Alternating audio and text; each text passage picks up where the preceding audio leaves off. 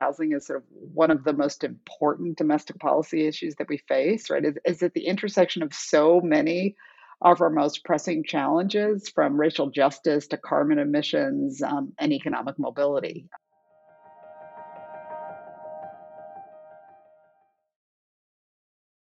Hi, Ioana. Hey, Kat.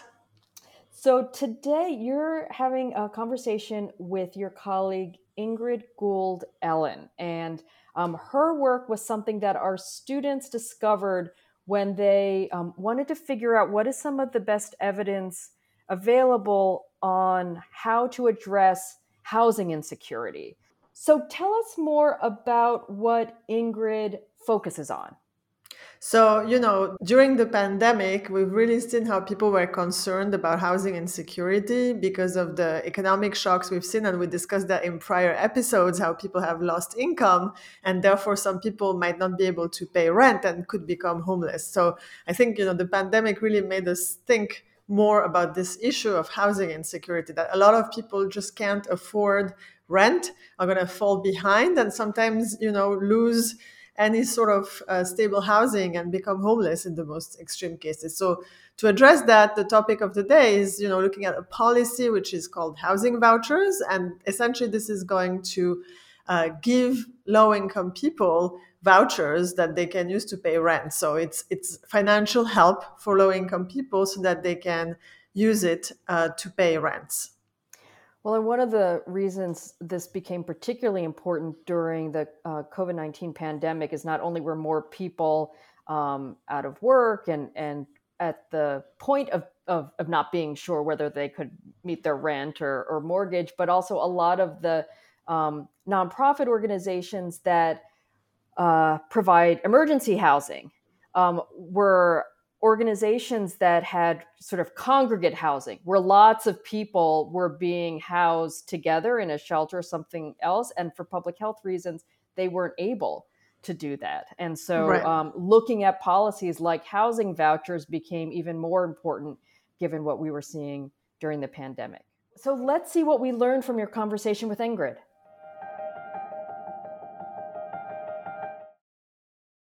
So today I'm glad to welcome to the Just Economics podcast uh, Ingrid Gould Ellen. And Ingrid is a professor of urban policy and planning at New York University Wagner School and the faculty director for the Furman Center for Real Estate and Urban Policy. Well, as you can deduce right from her credentials, she is an expert on housing and urban policy. And she has written a number of papers about the Housing Choice Voucher Program in particular. And so, precisely today, we're going to discuss a review paper on housing vouchers that Ingrid has published in 2020 uh, in Reg- Regional Science and Urban Economics. So, welcome to the show, Ingrid. Thanks. I'm delighted to be here. Yeah, so you know, when you go in the streets of any big city, you usually see homeless people uh, around, and that's been a problem in many cities. And then, even beyond that, we also know during the pandemic, there was a big concern about people not being able to pay rent. They were, you know, so close to being penniless that they couldn't pay rent. So, clearly, housing affordability is an issue in the US, but really, how big of an issue is it? Yeah. So, I mean, I, if I can back up for a second, I think that I would argue that housing is sort of one of the most important domestic policy issues that we face, right? Is, is at the intersection of so many of our most pressing challenges, from racial justice to carbon emissions um, and economic mobility. Um, you know, if you look back at the Great Recession, that um, it really was, um, you know, the housing sector sort of for took sure. down the entire economy, right? And and there's there's research now that suggests that um, that, that uh, make housing more expensive in desirable cities actually are a significant drag on economic growth.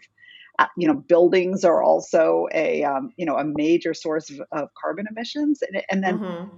closer to to my research is. Um, and it, you know, there's also growing research evidence that suggests that housing and neighborhood environments are a critical foundation for economic mobility. That where children grow up um, mm-hmm. you know mm-hmm. really critically matters in shaping their in shaping their life outcomes and but because of the legacy of segregation and, and continued barriers not everyone has access to the same homes and to the same neighborhoods and and at the extreme as you said right there there are many lower income households that experience spells when where they have no stable place to live at all and and right so before you tell us more about Yeah. that i guess you wanted Yeah. to point out that hey it's not just about low income people who can't afford housing. Housing is this big thing in our economy. It affects growth. It has the relationship with climate change. So you know it's a Yeah. much bigger picture issue. And of course affordability and homelessness is one of the issues. So yeah why don't you say more about that Yeah, well, I, and I will say, right, we've seen this sort of secular decline in, in affordability over the last several decades. Um, that that's really kind of striking, right? You um, that um, many, many more people, sorry, are are um, paying what we consider uh, excessive housing burdens. I mean, they're paying sort of more than thirty percent of their of their income on rent, um, and so Good, because I was gonna, I was Yeah, gonna ask, it- how do you it- define gonna define that. affordability? Like, know, what is of- affordable? So, okay, thirty percent no- of income. Yeah, I, mean that's just a it, it, it's sort of an arbitrary threshold, but it's one that's commonly used. And just to give you a sense, I think in 1970, about a quarter, less than I think a quarter, something like 24 percent of of renter households paid more than 30 percent of their income on rent, or were sort of rent burdened. And today, that's just about half. Right, so that's like a huge change, right? Um, and um, you know, and then uh, you know, homelessness is is um, difficult to measure. It, it, so the numbers about you know the best estimates suggest maybe like you know um, uh, that uh, maybe a, a million and a half people or something are um, experiencing homelessness over the course of a year, and and you know there are whole sorts of reasons why um, people wind up homeless. Um, you know, often it's sort of the cause, it's, it's a result of some kind of um, individual financial shock that they've experienced. Um, and, um, but one, but what you see is that sort of those financial shocks are more likely to lead to homelessness in um, housing markets where there are, that are, where, you know, um, rental housing is more expensive, where there are fewer housing units available, where Right. regulations, land use regulations Mhm. are are tighter. So, um, So that's of- critical, you know, yeah. it's an interaction between the individual and the social Exactly. and economic conditions. Somebody's got a crisis, and then, that's right. you know, what are the conditions? Can they catch themselves, That's right. or That's they right. likely So in to some say fall markets- into homelessness? Yeah, that's right. In some markets, there's sort of you know more of a of a cushion. It's sort of easier to get back on your feet. But Right. um, but increasingly, you know, again, as we've seen these numbers of declining affordability, it also means that renters have have had little ability, especially lower income renters, to to save, right? To save for the rainy day and to be able to buffer those those financial shocks that are exactly. kind of inevitable. hmm So precisely, you know, that means maybe we need to do something policy wise, and housing choice vouchers is one of the Mhm. policy instruments that has been used to help with this affordability issue. So can you tell us more about what precisely they are and how they work? Yes. So, I mean, housing choice vouchers are, I mean, it's a it's a federal rental. It's it's the largest federal rental assistance program um, that subsidize the the rents of low income households. In particular, basically households that um, receive a voucher are given sort of a limited um, amount of time in which they can find a, a housing unit on the private market.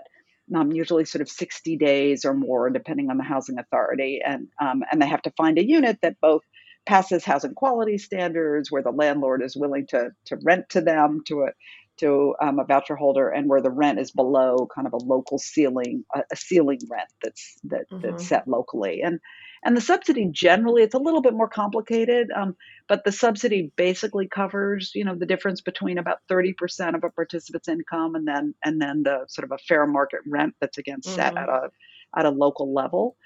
Um, there So are essentially, just to clarify, Yeah. since we define affordability as 30%, I mean, that's just a rule of thumb that people use. What Yeah. the program does is ensure that people don't get into an unaffordable situation by covering that. Yeah, it you know, does. It- it- yeah, 30%. I mean, it's a little like I said. You actually can over time stay. Voucher holders can stay in in units. Um, uh, where they are paying more than 30% of the as the rent goes up um, mm-hmm. their income. So you do see but but generally it does help to sort of um, to, to limit those rent you know it's just to connect the dot right? Yeah no right absolutely. absolutely. affordability um, and the the program design right. here how the policy is constructed. That's right. And so and, um, is this is this varying by state or is this like a one size fit all uh, no, I mean it, it's a it's a federal program. It doesn't vary by state. There, there is um, there are differences uh, across metropolitan areas and across housing authorities in particular, and sort of the details of how the voucher mm-hmm. program is implemented. Maybe one of the the biggest program, uh, biggest sort of programmatic differences across housing authorities is um, the payment standards. Mm-hmm. So um, most PHAs use sort of metropolitan area wide payment standards. And so, regardless of whether you're you're trying to find a unit in a high rent neighborhood or a low rent neighborhood, the, the rent ceiling is the same or the sort of ceiling on your subsidy. But there are a number, a growing number of housing authorities that now use zip code level payment standards. So if you go right. to a higher rent neighborhood, you get a you get a higher subsidy, um, and that's right. that's you know the, the aim is to try to reduce the, the concentration of voucher holders in, in very low income neighborhoods. Right, because you know there's always variation in rents between different areas of a city. Yeah, so here exactly in Philadelphia, right. Center City is very expensive relative to you know say North Philadelphia. And so what happens is that if you have the same you know rent that's going to be covered by the whole city people can't afford to take their housing voucher to say center city whereas if it's by zip code they at least have a chance we'll talk about other obstacles that they may face but financially they at financially, least have a chance, a chance. Right. to uh, get an apartment in a nicer uh, area of, right. uh, of town that's right so now now how about you said about 50% of households you know might have unaffordable rent today so meaning more than 30% of their budget that goes to rent so you know what is the eligibility criteria in other terms in order to get help from the government with these housing vouchers how poor do yeah. you have to be you know to yeah. even qualify well so technically you have to have income below 80% of the local area median income which is mm-hmm. sort of set at a metropolitan area level um, but virtually all recipients, I want to say over 95% of voucher recipients have incomes below 50% mm-hmm. of their local area median, and, and about 75%, about three and four, earn less than 30% of the area median income, which is like roughly, I mean, just to translate this, uh, mm-hmm. I mean, mm-hmm. it's kind of roughly equivalent to the poverty line in most mm-hmm. areas. So you're talking about these are poor households. That's that's that's good to know. So precisely, these are those who are likely most at risk to yes. face financial hardship uh, due to housing. So you know this segues nicely into exactly. well, does this work? So how effective yeah. are these vouchers yeah. as addressing homelessness and just more generally inability to pay rent or find a, a decent housing yeah. unit? I mean, the short answer is that they're very effective. Um, you know, there there are some very good a, a, set of very good, um, rigorous experimental studies that show that um, that people who are randomly selected to to receive vouchers um, spend significantly less on rent. Um, they uh, they face significantly lower rent, rent, burdens. One study in Chicago um, found that the rent burdens went from the sort of average rent burden went from um, from uh, like 60% of the, the, households before they got their voucher were spending 60% of their income on rent and then after that that fell to sort of 27% of income on wow, rent. that's so, a huge effect. Yeah, big difference. And and um, you know, one study also shows that um, vouchers also significantly reduce the probability of, of, of becoming homeless. So, um, you know, vouchers reduce both the, and, and, and they also reduce the probability of of living in crowded housing, right? Mm-hmm. Um, or doubling up with other families. Um, and uh, I think they reduce the probability of of um, of having been homeless or doubled up by like you know nearly twenty percent. That's what the study mm-hmm. found.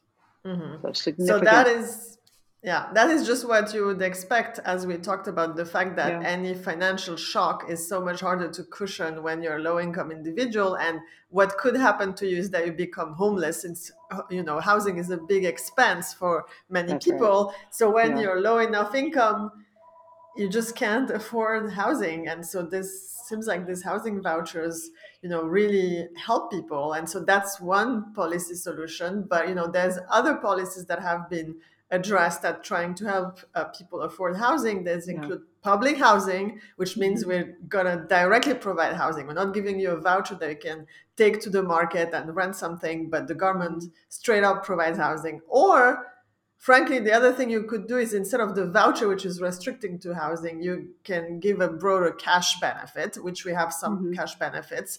Um, and that could potentially also be uh, useful as far as increasing people's abilities to afford housing. So, how would you compare housing vouchers versus either public housing or cash benefits more broadly? Yeah. So uh, that's a great question and a really important one from a policy perspective. I, I will be honest that I, I don't think we have um, the most rigorous evidence that could sort of Mm-hmm. directly answer it. I, I, will say a little bit about it. I'll, so, I'm, so I'm going to speculate a little bit, but just in terms of Mm-hmm.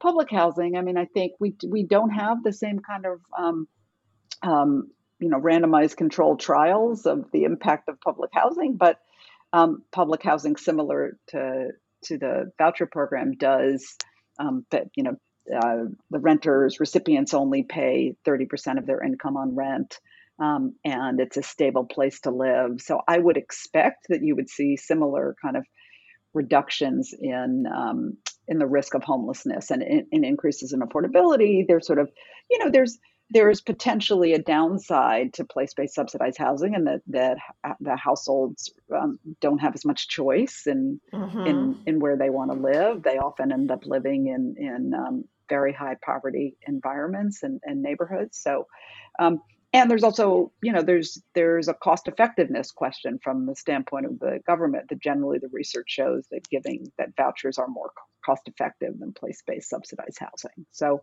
Mm-hmm. so that's on that side. Then I think, uh, you know, in some ways, um, I mean, I think this uh, really, I mean, it's a really interesting question to sort of compare vouchers to cash transfers, and there we really have no research. I mean, you know, there, Mhm. there is there is really uh, there's some very uh, there's one really um, compelling study out of Chicago that that showed that modest cash transfers um, uh, that uh, that people who were um, you know facing emergency housing crises um, can really help to to uh, can really help people facing emergencies um, stay in their homes over time. So Mhm. there's you know significant benefits there. There's also an intriguing new evidence from a from a small experiment in Vancouver that gave a lump sum of seventy five hundred dollars to fifty people that had um, uh, entered into um, become homeless in the last two years, and the results suggest that those who,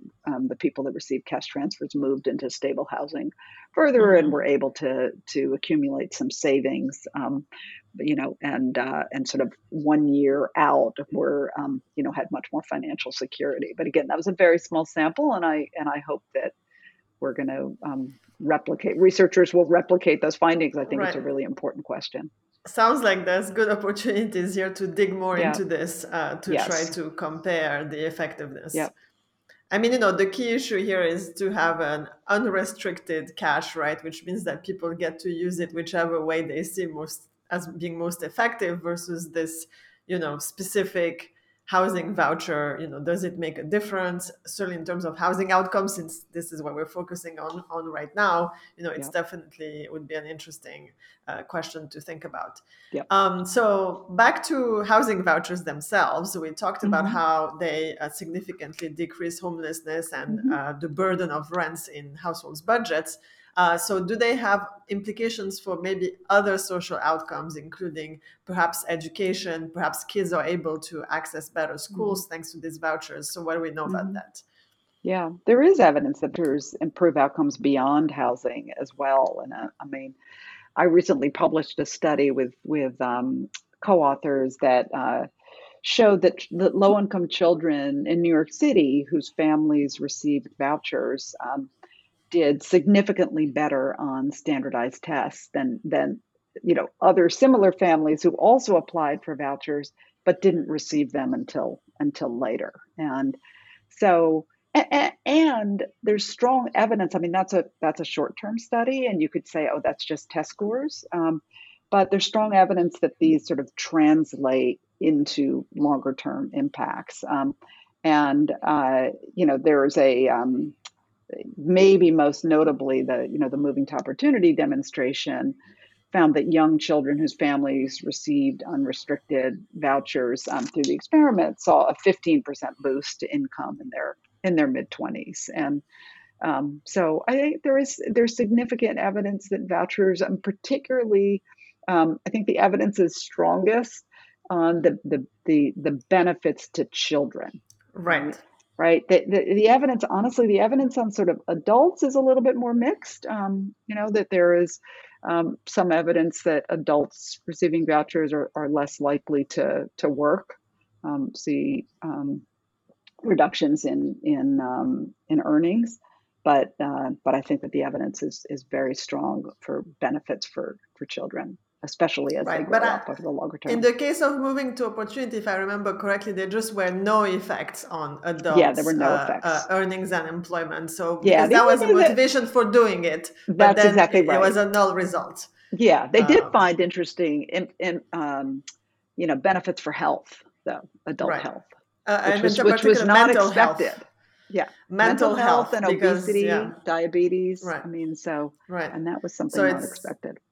That's yeah, that, that's definitely interesting. But you know, one of the key things there is that it allowed people to move to safer neighborhoods, yeah, and that had right. uh, apparently a, an important impact on on their mental yeah. health, level of stress, and so on and so forth. That's right. So you know, these vouchers seem great, right? So they they they help people afford rent. They have good out, you know, influence on kids' outcomes but, you know, uh, one of the key problems of the program is that families typically wait for years to receive a voucher. They stay there on a waiting list. And so, overall, only one in four households who's eligible for a voucher nationally ends up receiving it.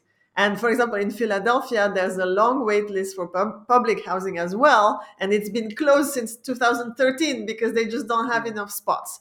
So, what leads to the long wait list, uh, you know, in vouchers and or public housing? Yeah, I mean, eh, you know, this is really a political question, right? The program only has the funding to house uh, a small set of the eligible households, so it's sort of by design. Um, Mm-hmm. And and so you know the demand far exceeds the supply, especially in, in tight housing markets. And and um, the wait lists are notoriously long. A lot of housing authorities, you said, like Philadelphia, just close down their wait lists, and then they only open them for like two weeks every ten years, and you have to apply it exactly in in that window. And if anything, this has worsened over time. So federal appropriations for housing assistance, you know, dropped dramatically during the 1980s, and they kind of haven't. They've just never caught up. And and I mean, even in the years since, like in the 90s and the 2000s, um, really through. I mean, I think I looked through like 2015 or something. That um, you know, the number of low-income households grew about twice as fast as the number of low-income households receiving um, federal rental assistance. Um, right. So, so, one obstacle is we need more funding, but assuming yeah. for now that it's a fixed budget, are there any ways to make this waiting process a little bit more effective? Since, for example, in Philadelphia right now, if you need public housing, well, too bad, the wait list is closed. Yeah. Yeah, I should say. Let me just back up with one other thing. Is that another issue? is like if if we relaxed land use regulations and allowed more housing to be built, right? Mm. That that probably would reduce rents across the board and it would you know open up more opportunities for voucher holders. But but let me let me address the rate the wait list question in particular. Um, and uh, you know it, it's it's it's a real it's a real challenge and a real problem. And, and just to, to sort of underscore this right the wait list these um, lengthy wait lists mean that that young children um, you know miss the crucial window for when um, for getting a voucher when it could actually have the greatest impact on them. I, I think it's also true that we sort of have this first come first serve, uh, you know, notion that that those who have been on the wait list for longer are the neediest, but th- that's not necessarily clear, right? And mm-hmm. and there's mm-hmm. also a big efficiency issue. So what you have is you have these, you know, wait lists. What did you say in Philadelphia? It was 2013. Yes. So now, if the Philadelphia Housing Authority, if they have an, a voucher that opens up, they have to reach people who they last, they have their contact information. Most recent contact information is from 2013. So it takes almost 10 years ago. right. And so they can't find households. So, so mm-hmm. I think, you know, uh, my, I think one possibility is for PHAs to move away from waiting lists to sort of annual lottery systems, which I think could really solve some of those issues. Um, and, uh, but, you know, I, I think that more broadly, this is an area that's sort of ripe for experimentation and innovation. Right. It sounds like there might be a better mechanism, just like we have school choice, you know, yeah. uh, mechanisms where we try to assign students to the right school, and there's research yeah. in economics on that. We yeah. might be able to do better uh, for this assignment of vouchers uh, as well. Absolutely. So, you know, Another issue is that even when you get the voucher, oh, oh my God, then you might not be able to use it. In fact, a significant share of households who do get the house the voucher, this precious voucher that so few people get, then they can't use it. So why is that? Yeah, it, it is. It's devastating, right? You have these households that have been on the wait list, say from 2013 in Philadelphia, they get a voucher. And you know the, the latest published study in it was published in, in 2000 or t- 2001 found that um, 30%, 30% of voucher holders, uh, voucher recipients across the country didn't actually weren't able to to use their voucher to rent a unit. Um, and we're actually, I'm actually in the midst of updating those numbers with some colleagues at um, at the Furman Center at NYU, and we're actually finding that that um, take up has fallen, so that now we find that nearly 40% of households who receive a voucher don't actually, um, you know, ultimately use them, and you know, in some sense, I mean, that reduction in, in take up might be expected given the growing affordability ch- challenges. But um, like I said, it's, it's pretty devastating. And I think some of the issue is the small number of private market homes that rent below the payment standard. Mm. Discrimination is also, I think, um, you know, uh, a, a, really um, significant issue. Um, and what do you mean uh, with discrimination? Can you explain? Yeah, that there's there there are a lot of uh, there are a lot of landlords around the country who just simply refuse to to house people who are using vouchers to pay for part of their rent. Um, mm-hmm. And look, I mean, you know, part of that is that um, program rules, the, the housing quality inspection requirements make leasing more difficult for tenants and and landlords and and um, so you know i think we also it's also the onus is on policymakers to kind of make sure the voucher program is as easy as possible to to use. But um, and i think doing you know research shows that landlord outreach can can make a difference mm-hmm. i mean mm-hmm. you know we're in the midst of the study trying to figure out what why are there some areas where success rates are higher there are a number of place states and localities that have enacted source of income protection laws which which make it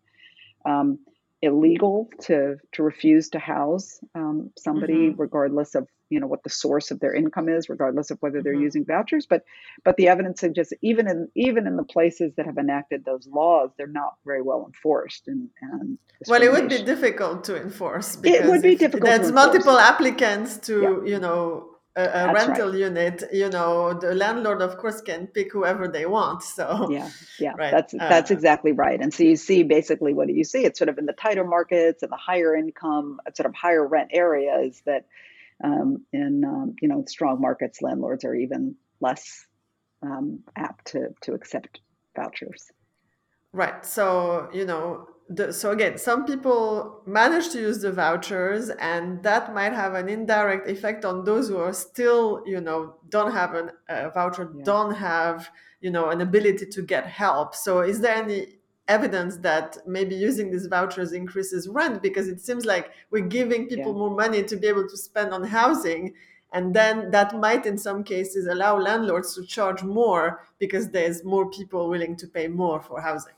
Yeah. Yeah. So it's a you know it's a little bit of a it's a, it's a tricky problem to measure. I, I think it is you know it's it's potentially a concern. I, I think that that um you know one study done in the 1990s I guess did find some evidence that sort of that vouchers um, did increase rents for sort of other low income households that um, that were not able to receive those vouchers. Um, more recent work suggests that you know doesn't find a lot of evidence for those um, for those sort of spillover effects mm-hmm. in the market. Although to the extent you're going to see them, you're going to see them at those at the units that rent just about at the payment standard and it, um, mm-hmm. that at that sort of ceiling rent. And I, and I think you know you do see also you know a little more anecdotally you see um, evidence that particularly in in low rent markets that landlords, you know, they're they're much more um, willing and interested in in taking vouchers because in in as as we talked about the fact that the that you get the same rent payment regardless of of what neighborhood you are in in a metropolitan area means that the voucher is is much more profitable it's very generous mm-hmm. in a lot of in a lot of low rent neighborhoods so i think um, you know there is some suggestive evidence that in, in low income neighborhoods um, and, and, low rent neighborhoods that right. that um, landlords charge voucher holders higher rent. So basically, what that means is that it's kind of discrimination the other direction. If it's a really low rent neighborhood and yeah. the landlord get, gets to be paid the average rent uh, of the you know city, the landlord is like, yeah, I want a housing voucher person yeah. in there. They're gonna pay me more, and that can potentially take the seat or the, the house for somebody who doesn't have a voucher. So it's kind of the, the opposite uh, sort of mechanism. And of course, that's going to depend on housing, you know, yeah. responsiveness. So you were uh, mentioning yeah. earlier land use regulations. If we can build a lot more housing, that'll be far less of an issue because that's, there's enough that's housing exactly right. Get, so the places where anyways, you'd expect right? to see these kind of rent effects that would be in sort of tighter markets where the housing supply kind of can't easily expand. Um, Right. So back to the you know uh, uh, mm-hmm. housing vouchers, like the overall effectiveness. So we've talked about some of the mm-hmm. positive effects, some of the limits, but still there's a lot of positive effects. So if we look at the policy all in all, how much does it cost, and is it overall worth the investment? In other terms, all these positive effects are they worth the taxpayer yeah. putting their so, money into you know i mean it, it, the, the the voucher program costs about 20 billion dollars um, per year. And um, you know, as, as, I said, I think that these these programs are the evidence suggests that they're more cost effective than than um, than uh, supply side programs or that that that build that in which sort of government funds construction directly. Um, you know, I, I think that it's um, you know, in my view, I think that the the research suggests that given these um, pretty, you know, I mean, significant benefits in terms of enhancing affordability, reducing homelessness, which obviously has an enormous not only cost to individuals, but but imposes a social cost. The, the benefits in terms of economic mobility over the longer run, um, I think that uh, in in my mind, the program is well worth the cost. You know, that's not to say that there aren't reforms that that there are not ways that we can improve it to make it to make it work better. Sure, and we've talked about waitlist, for example. But you know, in thinking about yeah. expanding the program, yeah. if, if it's so great, then we should have more of it, right? Since it's it's a worthwhile program. So, uh, you know, is would you do you think that that's the case? Yeah. And and if so, why isn't it done politically? Yeah, I mean, I mean, I think that that's sort of a that is a um, a, a political question. So in some ways, you know, you should consult a political scientist for for a more rigorous answer. But um, but but I do think that um, I, I, you know, that I, I, think it's sort of more if if you look at back at the you know the last presidential campaign in 2020, virtually all the Democratic candidates kind of had voucher expansion on their um, on their uh, in their policy platform. So you know, I do think that there is interest. I think Congress generally is much more supportive of expansions to vouchers than to public housing. They're much more fond of vouchers than public housing. It attracts more bipartisan attention. Mm-hmm. I will say that um, one way to maybe think about this is is to say um, if we were to expand the voucher program, that we really should be focusing on the most economically vulnerable households. That we should think about sort of expanding um, the these um, you know what what is a, a, pretty generous subsidy to the the lowest income you know sort of extremely low income households those households i talked about that earn less than 30% of the area median income and then think about introducing something that Mhm. is um, more of a um, a short-term um, emergency rental assistance supports for somewhat higher income households that um, which I Mhm. think that program could be um, more politically and fiscally Mhm. feasible than than um, universal vouchers. It could have a really big impact on reducing um, homelessness and housing instability for households, like I said, that are sort of slightly higher. They're still low income, but slightly higher income. income. So you talked about uh, expanding it for the lowest income households, but you told me that most of the current beneficiaries are the lowest income households already. Yeah. So how would you expand it even more, or you know, what is the practical step there? Or do you mean that we should lower the sort of income cap uh, for for so that Yeah, you we are still better have a lot targeted? of I mean, you know, there's still a, a very large number. I mean, three to four million um, extremely low income households that are not receiving federal rental assistance. So there's hmm there's lots of room for expansion, even within even you know um, even even if you sort of uh, if you lower the the income threshold, Right, the right. income No, eligibility that threshold. That makes sense. So it would seem like if you wanted to be budget conscious, you might want to lower the eligibility uh, threshold, maybe do an information push and help for people to to to apply, and then have a different program that's more temporary for that's right. A sort of a, slightly higher income income a shallower time limited subsidy that had broader with broader eligibility. Um, and um, you know, and then you you wouldn't. I mean, you know, you wouldn't have much as much concern about potential um, inflationary effects of the um, of the housing vouchers. Um, you know, and uh, and I think you would be meeting. I, I think it's also there are also a lot of households again that, that they don't they can afford. They may be able to sort of afford their their homes on average, their rents on average, but they do face income volatility. And right now we have hmm no program to To to address that. that, to address that kind of volatility. Our housing programs and the house again, I think the housing vote, choice voucher program is a wonderful program, but it's really aimed to address kind of more um, long-term housing needs, affordability needs, and not the short-term shocks. So, if you had to recommend policymakers that they consider a next step, you know, what would be, in your view, based on your research, the best next step to take as far as the design of these uh, housing vouchers or a reform, a policy reform uh, about them? Yeah, so let, let me sort of put that into two buckets. I mean, one is that um, I, I think, like I said, I think there are a bunch of, as we think about voucher expansion, I think that should be accompanied by some significant reforms. Um, I think uh, thinking about moving to um, measuring the, you know, these fair market rents or the payment standards at a lower level of geography, so you're not basically steering voucher holders into the lowest rent neighborhoods and restricting their choice. Um, is I, I think would be a big one. I think kind of um, I think that uh, So sorry to play the devil's advocate, but when you yeah say that, it goes against the idea of like expansion a bit because that would make the program more expensive, yeah right? it So, actually you know the research suggests that it doesn't make it more expensive necessarily because because of the the the issue that we talked about before that right now in the lowest rent um, neighborhoods um, the landlords seem to be charging kind of oh, they're overpaid. rents. The landlords Yeah, are getting they quote unquote get less. overpaid. Yeah, they're so they would would Fascinating. reduce the rents to the landlords in the low income, uh, the low rent neighborhoods, and you would increase the, the rent subsidies to those in high income neighborhoods. And so the Get best it. research on this shows that it's actually sort of fiscally neutral. So it's kind Mm, of a, a fascinating.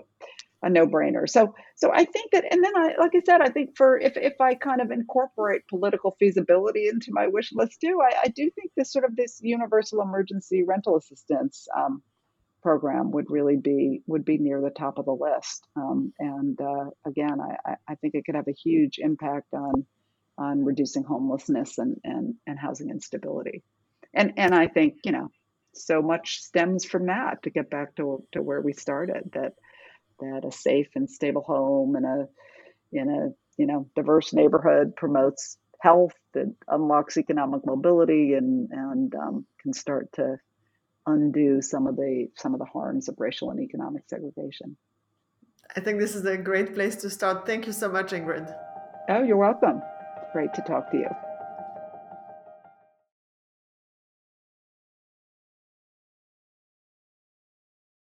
Ioana, what struck you about that conversation you had with Ingrid?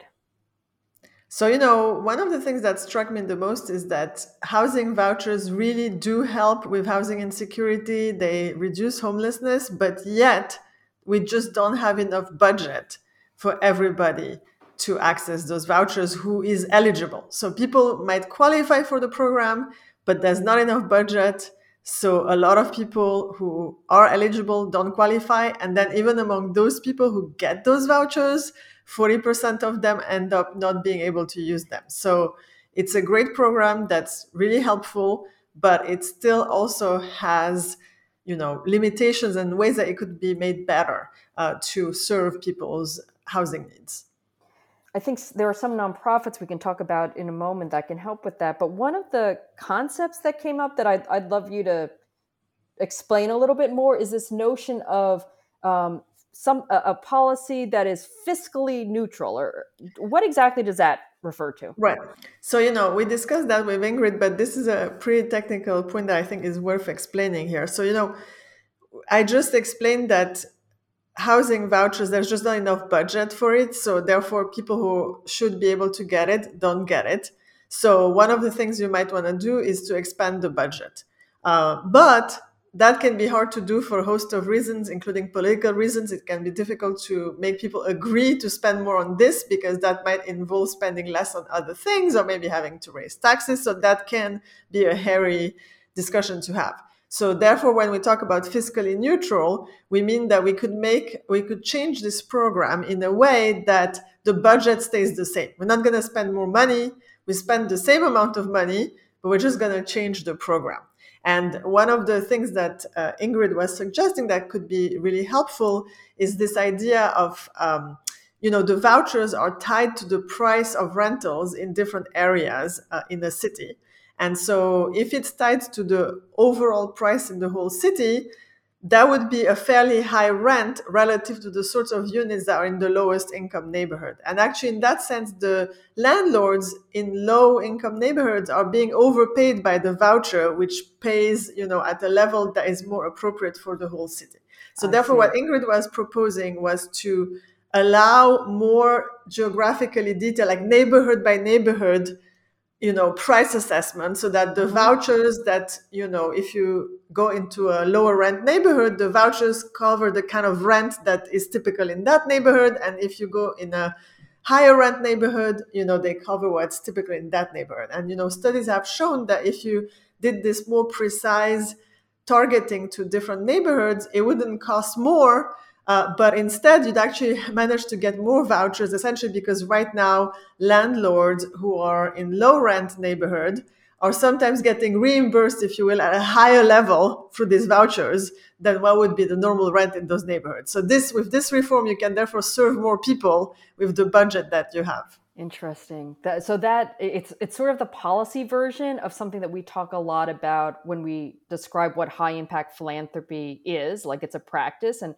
one of the elements of high impact philanthropy is always thinking, how can we do more good with whatever resources we have? Because people exactly. start getting nervous. Oh, I, I guess in order to do more good, we have to spend more money, and it's just bigger, bigger, bigger. But sometimes if you just look at what you're doing and think about smart ways to adapt it and maybe think about those local differences like you just said.